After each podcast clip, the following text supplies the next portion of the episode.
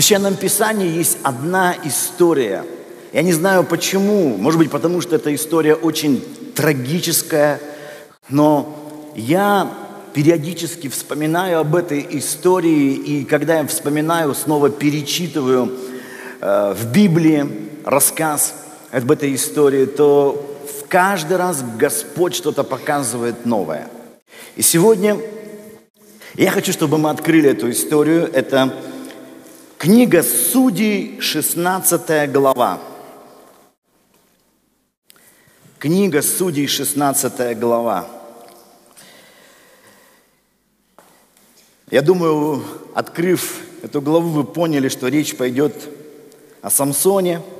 И моя проповедь называется «Трагедия Самсона». Прочитаем с четвертого стиха.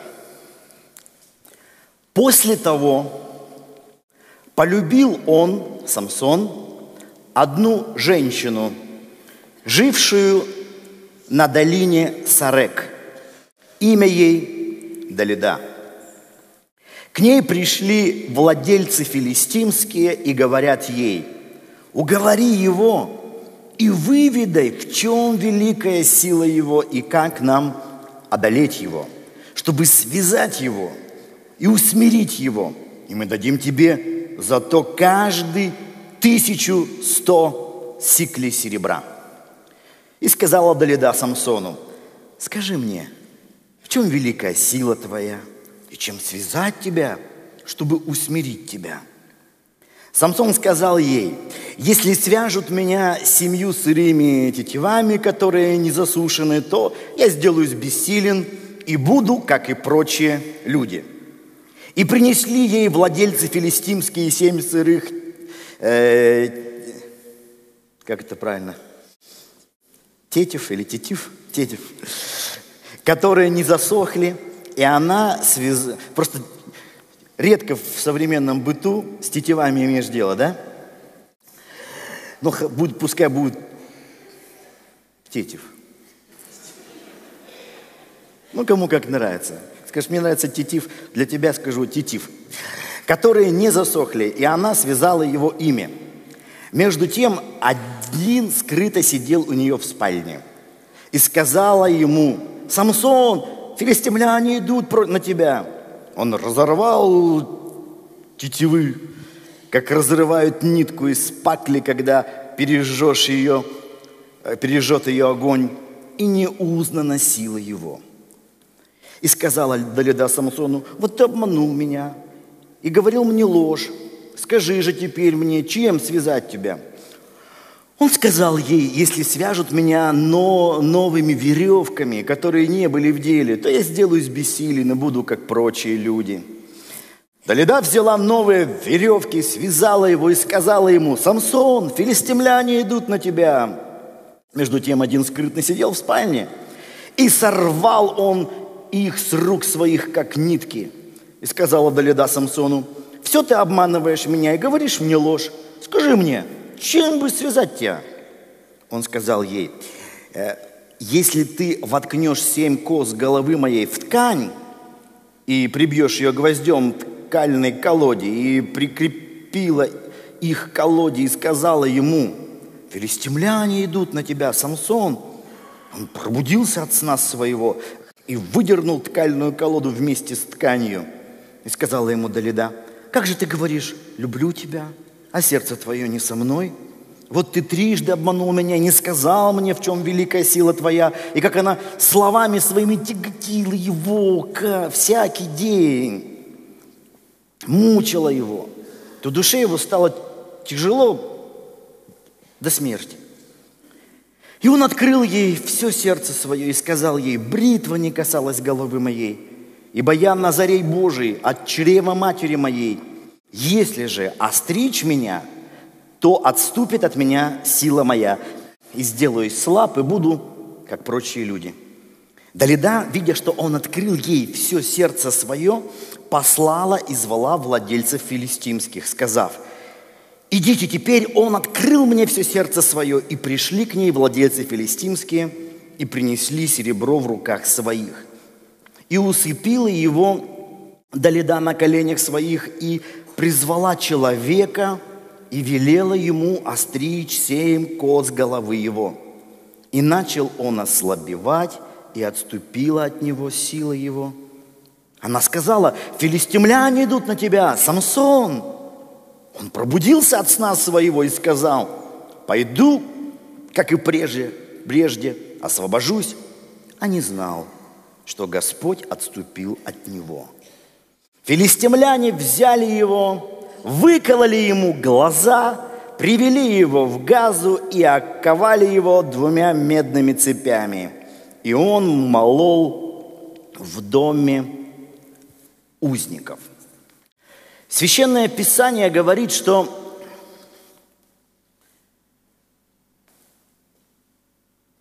в нашей жизни, в жизни каждого христианина есть внутренняя борьба, внутренний конфликт.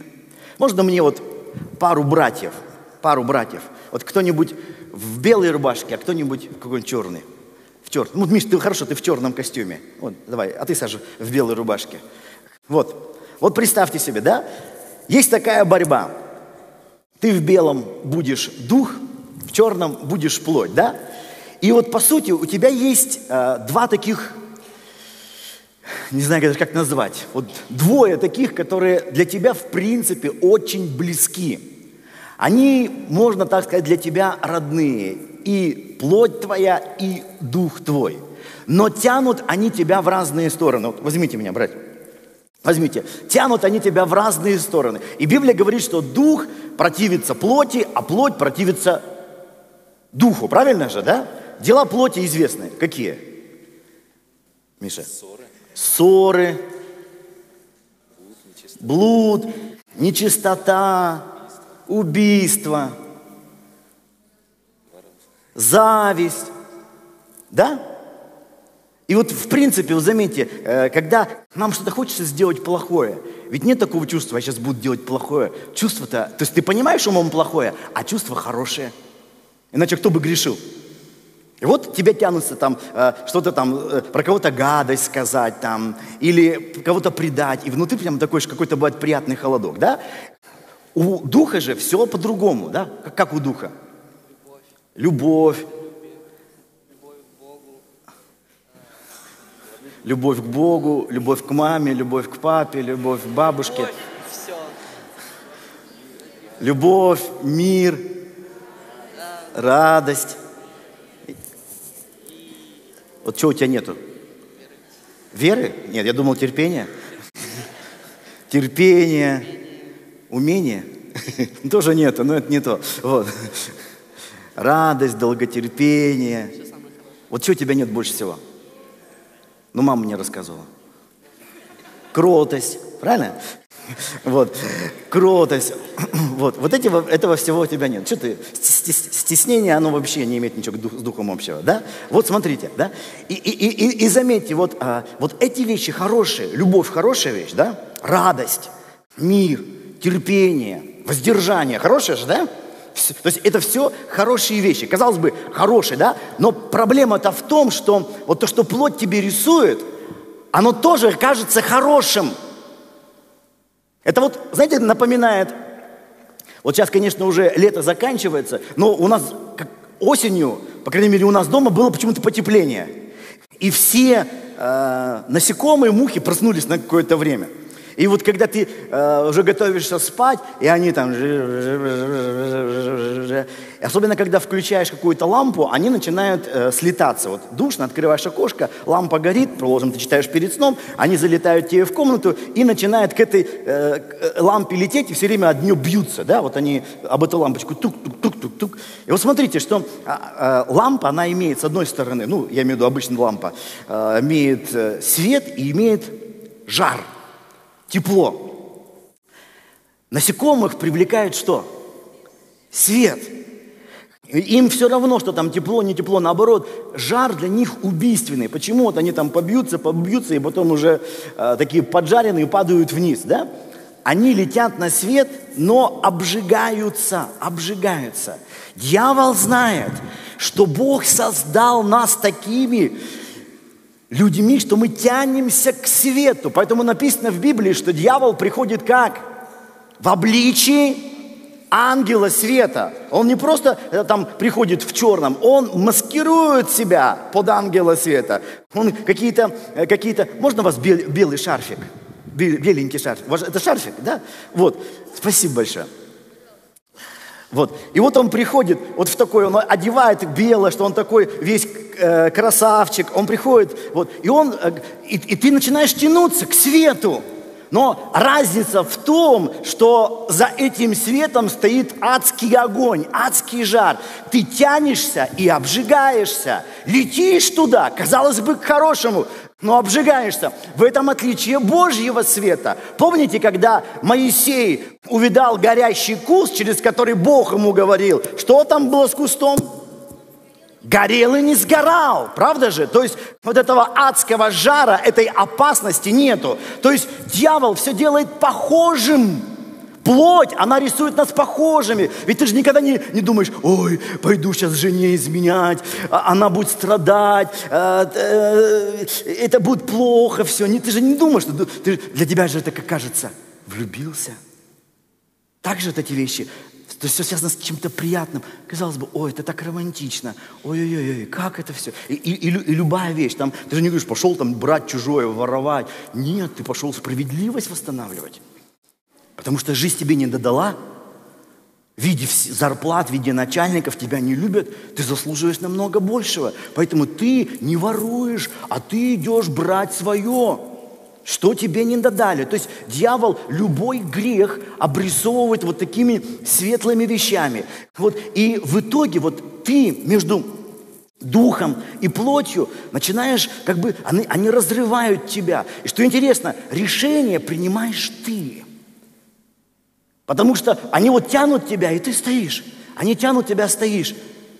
Если ты встанешь на сторону плоти, то вы вдвоем перетащите дух – если наоборот ты встанешь на сторону духа, вы перетащите плоть. Не плоть будет управлять твоей жизнью, спасибо, братья, а дух будет управлять твоей жизнью. Дух.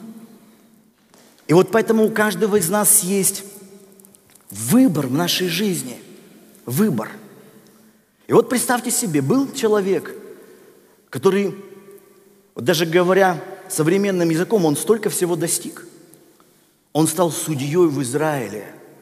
То есть он нес не просто за себя ответственность, он нес ответственность за целый народ. И он хорошо поначалу все это делал. Пока однажды, вот тут написано, э, так вот, э, в четвертом стихе, полюбил, да? То есть вот все, кажется, полюбил. Вот за словом любовь всякую грязь можно скрыть. Почему ты это натворил? Полюбил. Что произошло? Извини, полюбил. Вот как бы якобы полюбил э, женщину, имя ей Далида. Вот вы знаете, когда я, э, помню, впервые читал Библию, то у меня сразу же имя Далида связано с одной французской знаменитой певицей, э, которая была чрезвычайно красива. Она сама родилась в, в Египте, она сама итальянского происхождения, родилась в Египте, стала мисс Египет. Вот, потом она уже была во Франции, начала петь, стала очень-очень популярной популярной певицей, потому что у нее, конечно, помимо красивой внешности был очень интересный, своеобразный такой низкий, э, низкий голос. И ее настоящее имя Иоланда, она специально взяла себе э, такое сценическое имя Далида в честь вот этой библейской, библейской истории.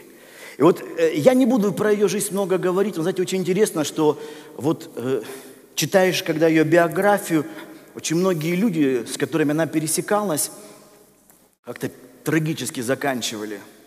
Трое мужчин ее закончили жизнь самоубийством. У нее у самой была попытка самоубийства, но врачи ее спасли, пока, наконец, в одну из ночей 1900 э, 1987 года она не приняла э, смертельную дозу снотворного, и спасти ее уже не смогли. И вот в ее биографии говорится, что она написала такую записку.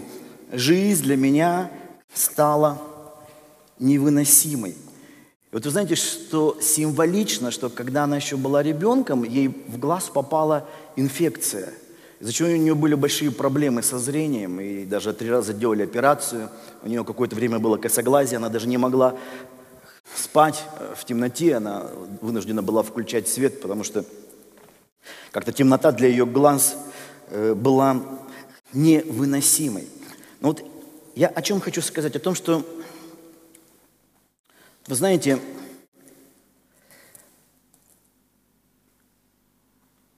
каждый человек что-то несет в твою жизнь. Кто-то несет жизнь, кто-то несет смерть, кто-то несет благословение, кто-то несет проклятие. И, может быть, конечно, вам это не понравится, но это реальность. Немало людей, с которыми вы столкнетесь в вашей жизни, не будут вас любить. По разным причинам. Кто-то просто вас будет ненавидеть. Ну вот есть вот, не нравишься ты ему и все. Кто-то будет вам завидовать. Есть те, кто завидует.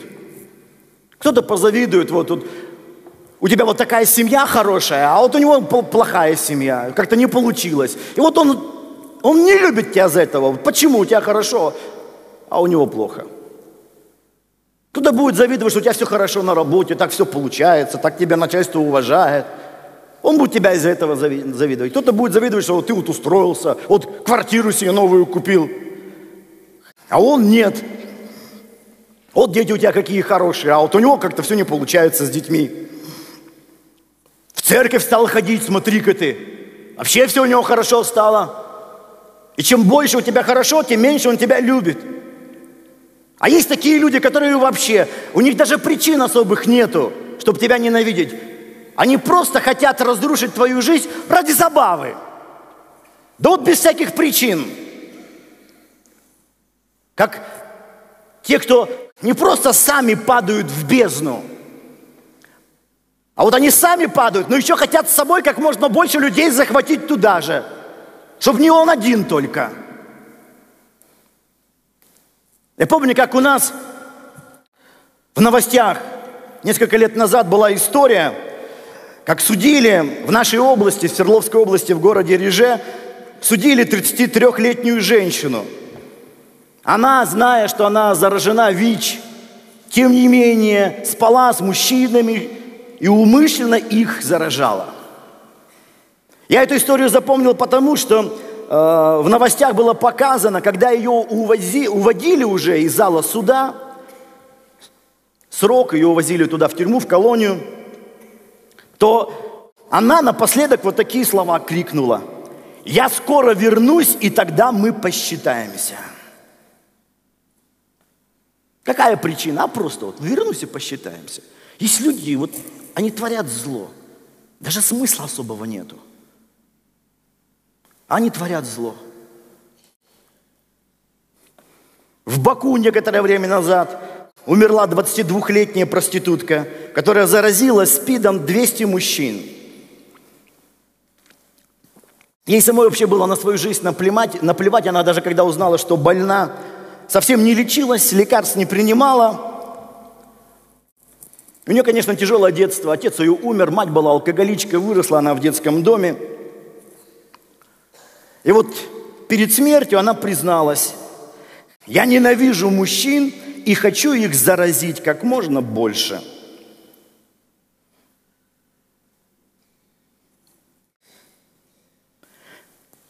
Не всегда люди идут и сознательно разрушают нашу жизнь, специально. Есть те, кто вроде несознательно, но из-за этого разрушений не меньше.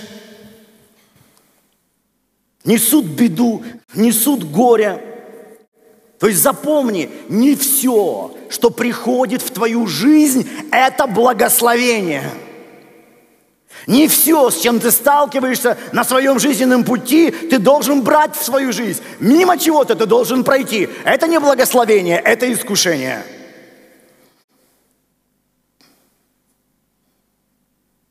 Казалось бы, ой, встречаешь такой сильный, мужественный парень. Казалось бы, воу, я за ним буду, как за каменной стеной. Да он всем видом своим внушает уверенность. И не думая, связывают свою жизнь с такими людьми, потом иди эту каменную стену найди. Ой, но он казался же таким вот, таким мощным, таким крепким, таким... Но в конце концов ты увидела, что это человек безответственный, лживый, который говорит и через пять минут забывает все, что он обещал, который клянется в любви многим, многим, многим, и не только тебе. И потом он будет пить, будет тебя бить, не будет приходить ночевать домой – а ты будешь страдать. И очень часто говорить, Господь, а за что мне это? Я не знала, а может быть, ты не хотела знать? Или встречаешь такую девушку, вот симпатичная, скромная такая вся. Ой, ой, прям как не пожалеть. И люди тоже, не, не узнав ничего, связывают свою жизнь. А потом оказалось, что она вообще безответственная. Она ничего не хочет. Она работать не хочет. Она учиться не хочет. Она о тебе заботиться не хочет. Она готовить не умеет и не собирается учиться. Она вот сидит дома с, с компьютером, и ей больше вообще ничего не надо. И потом такие приходят, говорят, пастор, почему у меня такое в жизни? Приходится вот такие люди, ты с ним связываешь свою жизнь, и потом из года в год, вы знаете, как гирю, тянешь их за собой. А эти люди, они словно разрушают твою жизнь, разрушают все, что ты делаешь. Не случайно говорят, что за каждым успешным мужчиной стоит благословенная жена. Должен быть важен, как, какие, какой у тебя тыл, имеешь ли ты дома поддержку, а когда нет, когда Сплошные проблемы. Ой, почему это происходит в моей жизни? Ой, так вот у меня все случилось в жизни. Я вот не думал, ты не, не думал, ты не хотел думать. Не хотел думать. Я очень люблю своего сына, но знаете, вот когда э, ребенок маленький, с ним нужно быть на чеку. Потому что вот бегать такой просто ангелочек – волосики светлые и кудряшки. И он такой бегает, порхает по комнате, играет с игрушками, а потом может так подбежать, и эта игрушка как хряснуть тебя. Он недавно в Диану читал книжку, это что, сидит ангелок, читает книжку, потом как швырнул и прям в глаз эту книжку. А, я когда э, там занимаюсь, а он рядом на кровати прыгает, я вот всегда лежу, вот занимаюсь что-то, он прыгает, и у меня так рука, вот так вот. Потому что он может прыгать, прыгать, а потом ему покажется, что ему нужно прыгнуть на тебя. И это было несколько раз. И он со всей своей восторженностью просто прыгает тебе на голову. Поэтому я занимаюсь всегда так вот. Я знаю, что, в чем проблема? Он еще не зрелый. Он не понимает эти вещи все. Ну или, по крайней мере, делает вид, что не понимает. Но если как бы с ребенком это еще как-то все сносно, драгоценные, вы знаете, сколько по этой земле ходит незрелых взрослых? Незрелые люди. Зачем ты так сказал? Это как, знаешь, все равно, что э, с моего сына спрашивать, зачем ты швырнул книжкой в маму? И он такой стоит, ему говорю, нельзя, ничего. Его там нашлепаешь, нельзя. Он, он, он, он ревет такой, папа. Потом как-то все успокоился, он такой смотрел на меня и с голубого ручейка. И весело, вот все. Ну что ты с него возьмешь? И пошел маршировать с голубого ручейка, начинать целика. Вот и все. Зачем ты это сделал? Ну как, ты что, не думал? Он тебя смотрит тут. Зачем такое сказал про меня? Зачем сделал так? Почему мы с тобой договаривались, а ты забыл? Это же было так важно. Почему ты пообещал, а не сделал? Почему? И вот незрелость других разрушают твою жизнь, твою жизнь, твою судьбу разрушает. Ты связываешься, ой, почему полюбил? И вот очень интересно, когда вот эта э, Далида находилась рядом с ним и все ему э, вопросы задавала. Это в чем, в чем сила твоя? Вот посмотрите, вот, вот это Рубенса картина. Даже на картинах, думаю, в жизни он был еще могучий. Когда думаешь о Самсоне, представляешь сразу гору мышц. Мистер Вселенная. Мощный мужик. Бицепсы, трицепсы, все. И вот этот здоровенный мужик с бицепсами и трицепсами. И вот она, в чем сила твоя? Что не видишь в чем? А.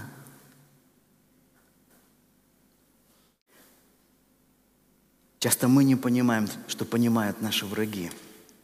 Сила-то не в бицепсах и не в трицепсах. Есть вещи невидимые, есть вещи скрытые, которые являются главным источником нашей силы – Нередко люди, которые, казалось бы, внешне мало что из себя представляют, в конце концов, эти люди влияли на историю, на судьбу целых народов. Смотришь исторические кадры того же Третьего Рейха, когда, я не знаю, думаю, не я один видели выступление Гитлера, ну, ни бицепсов великих, ни трицепсов у него не было. Более того, никакой особой удивительной внешностью он не обладал, ни Ален Делон, ни Арнольд Шварценеггер. Что-то даже было, вот эти усики, эта челочка, что-то даже было комическое в его внешности, так же? Но этот человек повлиял на судьбу не только своего народа, но всей Европы, так? Как будто была вот некая тайная, скрытая сила, что делала из этого человека мага. Я даже смотрел кадры 45 -го года, когда уже э, многие в Германии понимали, война проиграна.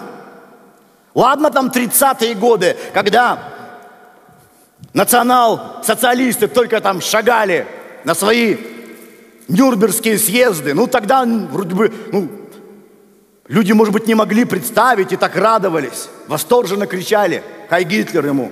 Но когда 45-й год, и все уже понимали, к чему этот человек привел народ, страну, и вот смотришь, вот эти вот уже последние выступления Гитлера, уже сид... зал такой сидит угрюмый, у людей на лицах печаль. Но поднимается он на сцену, начинает говорить, и смотришь, опять какой-то огонь на лицах у людей во время его речи происходит. М? Если мы возьмем нашу историю, невысокого роста человек, сухой, больной рукой. Иосиф Сталин, какую власть, какое влияние, казалось, что в нем такого особого великого – Помню, эти, э, читал рассказы, когда эти встречи были ялтинские, и заходил Сталин, и люди вставали, и Черчилль подумал, а что вот, он глава государства, я не буду вставать. Что мне вставать-то? Он говорит, зашел, а сам не понял, как оказался на ногах. Как будто что-то стоит вот за этими людьми скрытое. Скрытое. Если мы сейчас посмотрим на людей, верующих в Бога, у нас тоже есть скрытая сила. Но в отличие от Гитлера и других диктаторов, это сила света, сила благодати. И эта сила заключена не в твоих мышцах, не в твоем образовании, не в твоих дарах каких-то великих. Есть вот эта скрытая сила. И когда дьявол пытается разрушить твою жизнь, твою судьбу. Для него вот именно эта сфера самая интересная. В чем твоя сила? Вот в чем?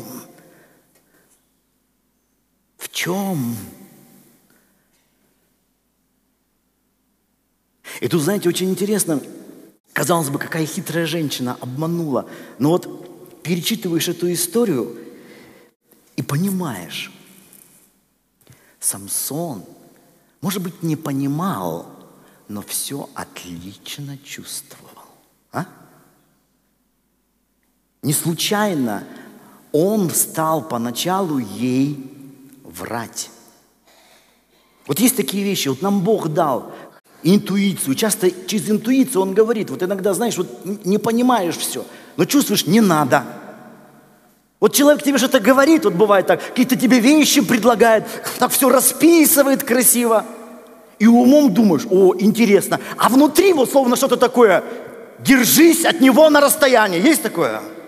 Вот внутри такое чувство есть. И он пытался с этим чувством бороться. Она ему рассказывает, в чем сила. Он чувствует, ну, ну не то что-то. Ну как-то вот она улыбается, и вся такая, раз такая из себя.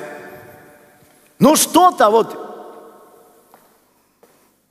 как у отца Серафима, чувствую демоническое, доказать не могу. Чувствуешь, что что-то демоническое. Вот объяснить не можешь, но чувство плохое. И он начал вот как-то вот врать, обманывать, а она же на него давила. Как что говоришь, ты любишь меня? Разве любовь врет? Такое чувство, что прям проповедь Евангелия. Любовь никогда. Дьявол, он часто использует хорошие, красивые, светлые вещи. Вот что там, что за жар за этими светлыми вещами, это другой разговор. Как же ты говоришь, любишь, а сам врешь, это же нехорошо. Это же ты плохо поступаешь. И еще заметьте все время, вот он с ней все время какой-то был усталый. Все время спал. Самое главное искушение в нашей жизни, когда мы усталые, когда нам плохо. Вот когда поднимаешься сюда на сцену, вот я вам скажу, я 20 с лишним лет проповедую Евангелие в разных аудиториях, в разных городах, в разных странах. Никогда не чувствовал искушения, когда проповедую на сцене. Наоборот, ты чувствуешь сила Божья. Иногда сам проповедуешь, слушая себя. Такое чувство, что Бог берет тебя и через тебя начинает действовать. Удивительно. За 20 с лишним лет никогда я не был искушаем, когда проповедовал. Но вот когда я усталый, когда ты усталый, когда тебе тяжело, когда вот ты такой утомленный, вот тогда приходят, приходят главные атаки – причем внешне можно выглядеть очень, очень внушительно, что все хорошо у тебя, так вот одет, и все нормально, и причесан-то, и подушился. Но ты же сам знаешь, как внутри тебя скопилась усталость. И за всем этим внешним фасадом ты внутри чувствуешь часто подавленность. И вот именно в эти моменты к тебе приходит испытание, искушение. И как я говорил, что-то внутри тебя подсказывает, тут подвох. Но вместо того, чтобы бежать, ты начинаешь врать. А дьяволу это надо, чтобы ты начал говорить на его языке, а он лжец. И отец лжи. И он будет тебе говорить правильные вещи, Любовь не врет, а ты будешь врать. И такое чувство, он хороший, ты плохой.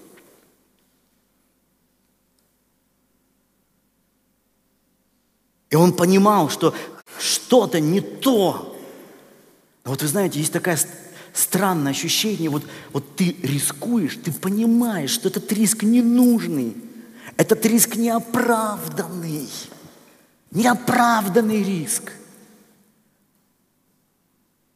А ты все равно рискуешь. Вот есть вот опять-таки что-то такое притягательное в риске, вот такое светлое в риске.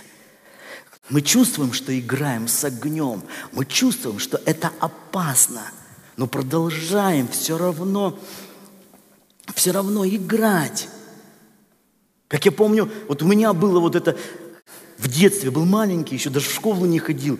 И вот любил на подоконнике, разложу спички, какое-нибудь блюдце и поджигаю. И смотришь, ш, одна вспыхивает, другая вспыхивает. Смотришь на этот огонь, да? И умом-то понимаешь, тебе говорили, не играй. А от этого еще интереснее. Думаешь, я играю, и все нормально. И потом у нас уже на этом белом подоконнике стали такие желтые, потому что там какая-то спичка упадет с этого блюдца на подоконник, там такие желтые вот подгорелости. Я их пытался стирать, но до конца не мог. И мне говорили, слушай, мы же тебе говорили, что-то за, за, за следы на подоконнике. Ты же спички жег? Не, вы что? Вы же мне сказали нельзя. И что-то придумывал, там что-то там накапал. Вот сразу начинаешь врать. А потом снова зажигаешь, пока однажды там такое пламя, и я вдруг почувствовал, вот это меня тогда сильно напугало, как огонь выходит из-под моей власти. Когда уже пламя такое, вот ты чувствуешь, я всегда могу потушить, я всегда могу потушить, и вдруг приходит, что ты тушишь, а он не тушится. Все больше и больше, уже пошло по краске, по краске. Я тогда чудом все это потушил, но мне так страшно стало – и вот точно так же у нас есть. Есть огненные связи, огненные взаимоотношения, огненные люди в твоей жизни. Ты понимаешь, что ты не должен с ними строить отношения. Он говорит гадость про твою веру, про твою церковь, про твоего Бога, про твою жизнь. Говорит гадость. Ты понимаешь, что жизнь и смерть по власти языка. И эти слова отравляют тебя, но тебе интересно с ним общаться. Ну что в церкви, они все такие правильные, это все правильно говорят. А он такой неправильный такой весь. И вот эта неправильность, ты понимаешь, что ты рискуешь, но ты продолжаешь рисковать. И вот эта мысль, ничего, я смогу в самый последний момент, я, я смогу остановиться, я смогу остановиться. Ты понимаешь, что ты не должен это делать. Это риск. Но думаешь, о, я смогу остановиться. На этом же все построено, на этом вот, на этой сладости риска построены казино, все эти игры компьютерные, да, люди туда входят в жизнь. Все больше случаев, когда люди умирают за компьютерными играми. Сидят, у них там целая жизнь, так их поглощает, они уже днями не едят, не пьют и Всегда же думаешь, ничего, я знаю грань между реальностью и виртуальностью. Я знаю грань. Нам всегда кажется, и мы можем рисковать, можем рисковать. И мы кладем свою голову не на те колени. И думаешь, ну надо встану, как вскочу, все разорву. И как-то какое-то время пыталась, пытался он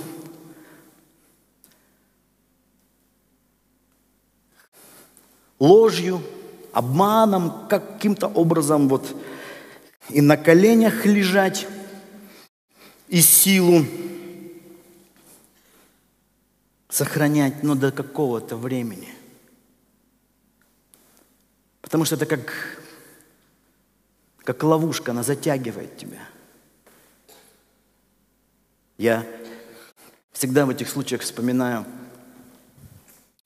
нашу знаменитую семью дрессировщиков Берберовых, которые в свое время были на весь Советский Союз знамениты тем, что они не просто были дрессировщики, но звери жили у них дома.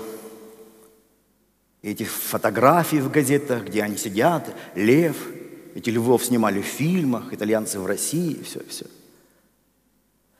Пока однажды эти львы не, не убили детей, не, мать не покалечили. Потому что дикий зверь, он всегда остается диким, даже когда тебе кажется, что ты его приручил. Иногда бывает кажется, что ты приручил грех. Ну как так? Ну живу нечисто. Но тем не менее, как-то я и в церкви, да как-то я и как-то благословение чувствую даже, как-то вот меня Бог благословляет, и как-то Библию читаю, мне как-то вот прям открывается там. И такое чувство, он приручил грех. Вот, вот все не могут, а у тебя получилось. А на самом деле грех такой хитрый.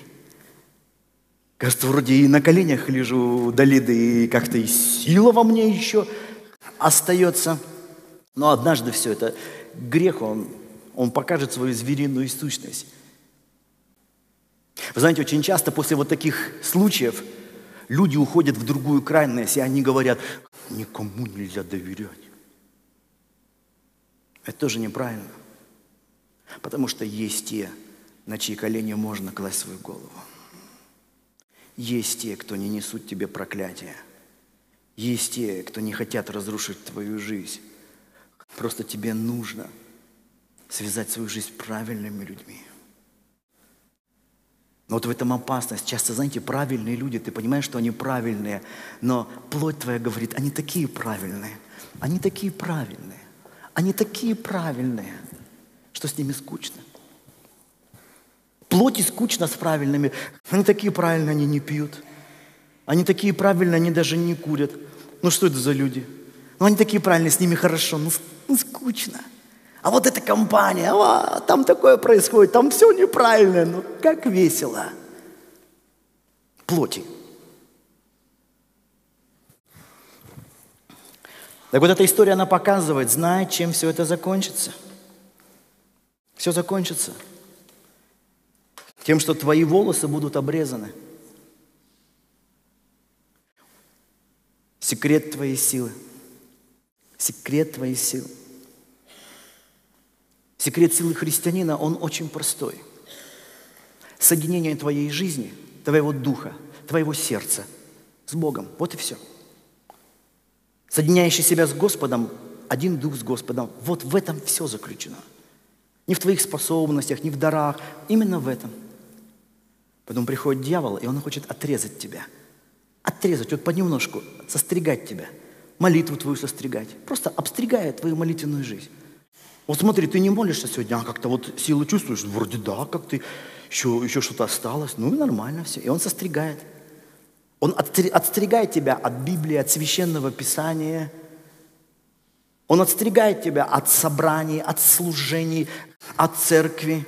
Он постепенно срезает тебя это, отстригает, отстригает, отстригает – и настает момент, филистимляне идут, и ты вскакиваешь, и там написано, что и он не знал, что оставила его сила. Вскак, вскочил, как прежде. Что? Бицепсы на месте, трицепсы на месте, силы нет. Сколько таких примеров, когда люди были успешными бизнесменами, кончали с бомжами под мостами. Была хорошая семья, дети, все было хорошо, все разрушено. Нам-то иногда кажется, что все будет нормально.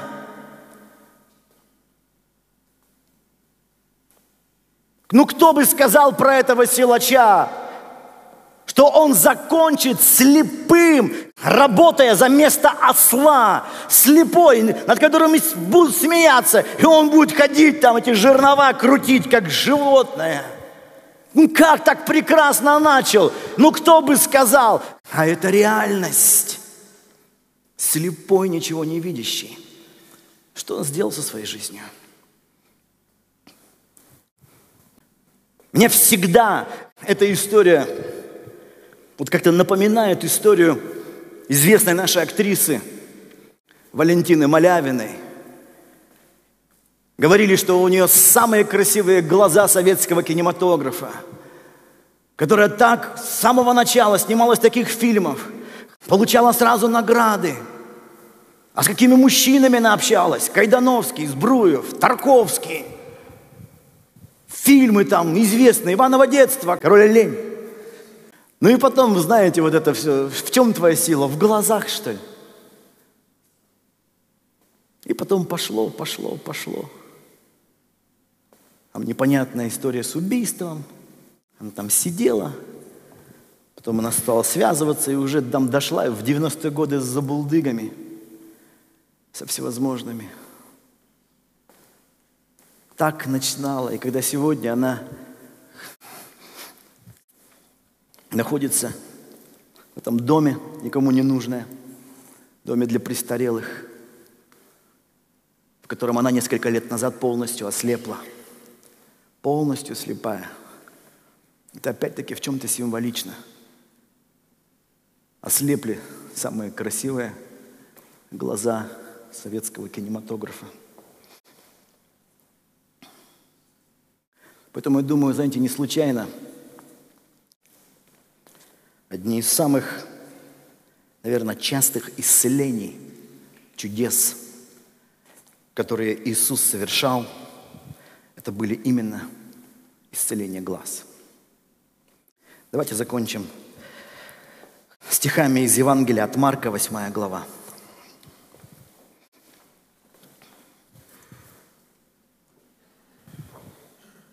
Евангелие от Марка, 8 глава, с 22 стиха.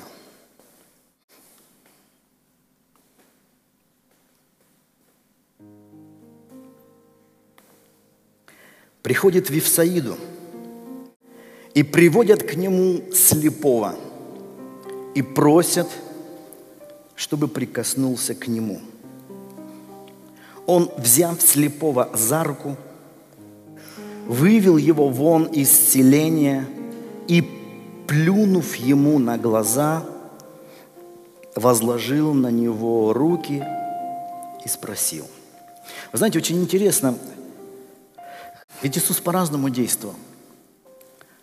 А тут Он не просто своеобразно действует, а в чем-то Он исцелил оскорбительно. Ну, мог бы просто там а воочи помолиться, а он плюнул ему в глаза. Плюнул в глаза. Думаешь, Господь Иисус, ну это как-то ну, неуважительно к человеку, плюнуть ему в глаза. Ну, как-то же можно по-другому.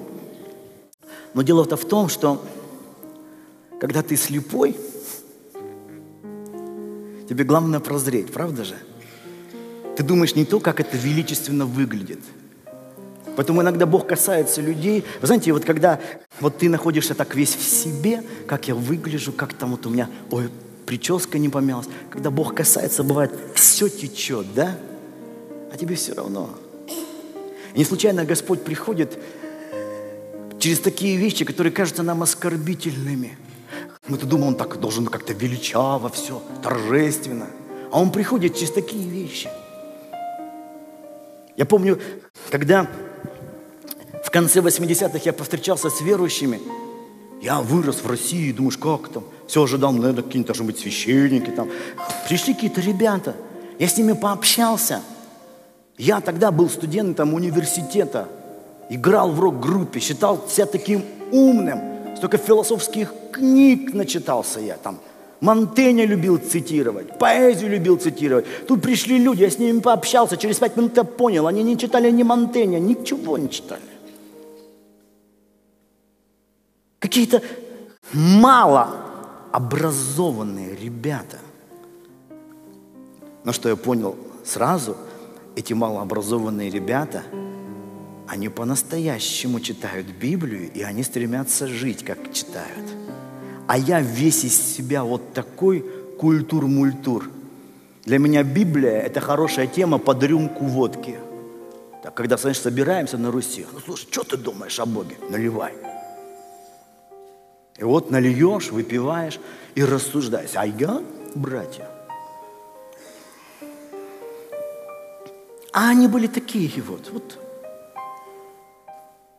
как в деяниях апостолов, люди не книжные, простые. И иногда часто, ты знаешь, Бог приходит к тебе в таком обличии, что ты не поймешь. Тебе-то хочется, чтобы, знаешь, вот к тебе вот соответственные люди пришли, вот уважаемые – но не видишь какого-то плевка с небес. Ну не так же. Как можно так со мной-то? А тебе что надо? Тебе надо исцеление? Или уважительного подхода? Бог часто приходит, и Он так себя ведет, чтобы разрушить твое эго, разрушить твои амбиции, разрушить твое самомнение. Он часто приходит в виде плевка – если ты говоришь, нет, Иисус, вот на это я не согласен. Плюйся на других. Вот со мной такие штучки не пройдут. Ты уйдешь. Ну что? Молодец. Не уронил свою честь, но слепым остался. Сколько сегодня на земле ходит этих слепых людей? Можно и выглядеть классно, и в доме все. Слепой человек. Слепой человек. Мы вот живем в поселке, и там, знаешь, люди живут. Это так кажется, все такие люди, вот прям, вот прям жизнь удалась. Коттеджи у всех, машины у всех, вот все такие. А тут как-то обсуждали асфальтирование улицы. Все собрались, я туда пришел, я послушал пять минут, думаю, у, эти люди такие успешные, такие хорошие, слепые. Как эти люди, внешне так достойные и красивые, как они ужасно, некрасиво говорят себя и ведут себя. А? Сколько таких слепых. Сколько Иисус говорил об этой слепоте. Часто люди религиозные, слепые. Он говорил фарисей, слепой. Помните? Слепой. Слепой ведет слепого. Оба в яму упадут. Сколько сегодня людей, не имеющих зрения, в том числе в религиозном мире, делают себя лидерами. И мы думаем в этом Дух Святой. Милые мои, в этом кроме плоти и гордости вообще ничего нет. Куча слепцов управляют странами, народами, в политику лезут, в религию. А потом думаешь, ой, ой, а я думал, христианство такое, а вот оно какое оказалось. Нет, тут не в христианстве проблема, не за тем вождем пошел. Не за тем вождем пошел. С Иисусом были иуды. Были те, кто просто хотят на нем заработать. Не потому, что у Иисуса что-то неправильного. Не все, что называет себя красиво, красивым является. Поэтому смотри, пускай интуиция говорит, где истина. Мне лучше плевок, но от Бога с любовью, чем цветы с лицемерием и ложью, понимаете? Для чего ты сюда пришел? Некоторые думают, ой, там здоровье поправить, с деньгами плохо. Бог может тебе, конечно, и здоровье поправить, и денег дать. Но главное, для чего ты здесь? Чтобы ты прозрел, наконец. Ну, с деньгами, со здоровьем, слепой, куда ты пойдешь? Поэтому Иисус именно плюнул, возложил на него руки и спросил, видишь ли что? Он, взглянув, сказал, вижу проходящих людей, как деревья. Вот тот плод духа, который брат никак не мог вспомнить, долготерпение. Мы часто вот сюда приходим, и нам надо вот все. Right now. Вот немедленно. Вот вынь да положь, Господь. У меня нет времени, извини, долго тут сидеть не буду. Вот давай прямо сейчас, или я пошел и и мы начинаем как-то с Богом так рядиться, что вот, вот так, вот так, вот так. Поймите, есть вещи, которые Бог начинает в тебе, они идут как процесс. То, что ты начал ходить в церковь, не значит, что ты прозрел. Да, какая-то пелена отошла, но его работа продолжается в тебе. Ой, пастор, почему я так не вижу до сих пор? Его работа продолжается. Вот он видит ясно, а я не вижу. Ничего, имей терпение, его работа продолжается. Есть операции, которые проходят за пять минут, есть операции, которые делают часами. Если вдруг больной после пары часов решит, да хватит уже мне тут лежать, два часа меня лечили, оперировали, ничего, вскочил и убежал. Нет, ты должен пробыть все время. Bог не закончил еще в тебе. Его работа будет продолжаться всю твою земную жизнь. Поэтому церковь – это не просто увлечение. Что-то я вот по Богу вот соскучился, как-то у меня такой вот духовный настрой. И все лето в церкви, в церкви, а потом все. Увлекся скейтбордом. Это не увлечение. Это то, что однажды и на всю жизнь. Иначе ты ничего не понимаешь. Ну, какие-то во мне изменения. Ну, подожди, подожди, какие-то. Это еще не все. Видишь людей как деревья, это еще не все смутно что-то начал различать, это еще не все. Поэтому 25 стих. Опять Иисус возложил руки на глаза ему и велел ему взглянуть. И он исцелел и стал видеть все ясно. Вот что такое духовная жизнь, когда ты постепенно, месяц за месяцем, год за годом начинаешь видеть, осознавать яснее и яснее, яснее и яснее. Это и есть духовная жизнь, развитие, когда ты яснее и яснее видишь. Поэтому ты здесь. Та же самая проповедь может быть. Те же места из Библии берутся. Скажешь, пастор, мы про слепого могли говорить пять лет назад, три года назад, десять лет назад. Да. Те же самые истории из Библии мы читаем из года в год, из года в год, из года в год. Зачем? Потому что его работа в нас продолжается. Процесс продолжается. Бог не закончил.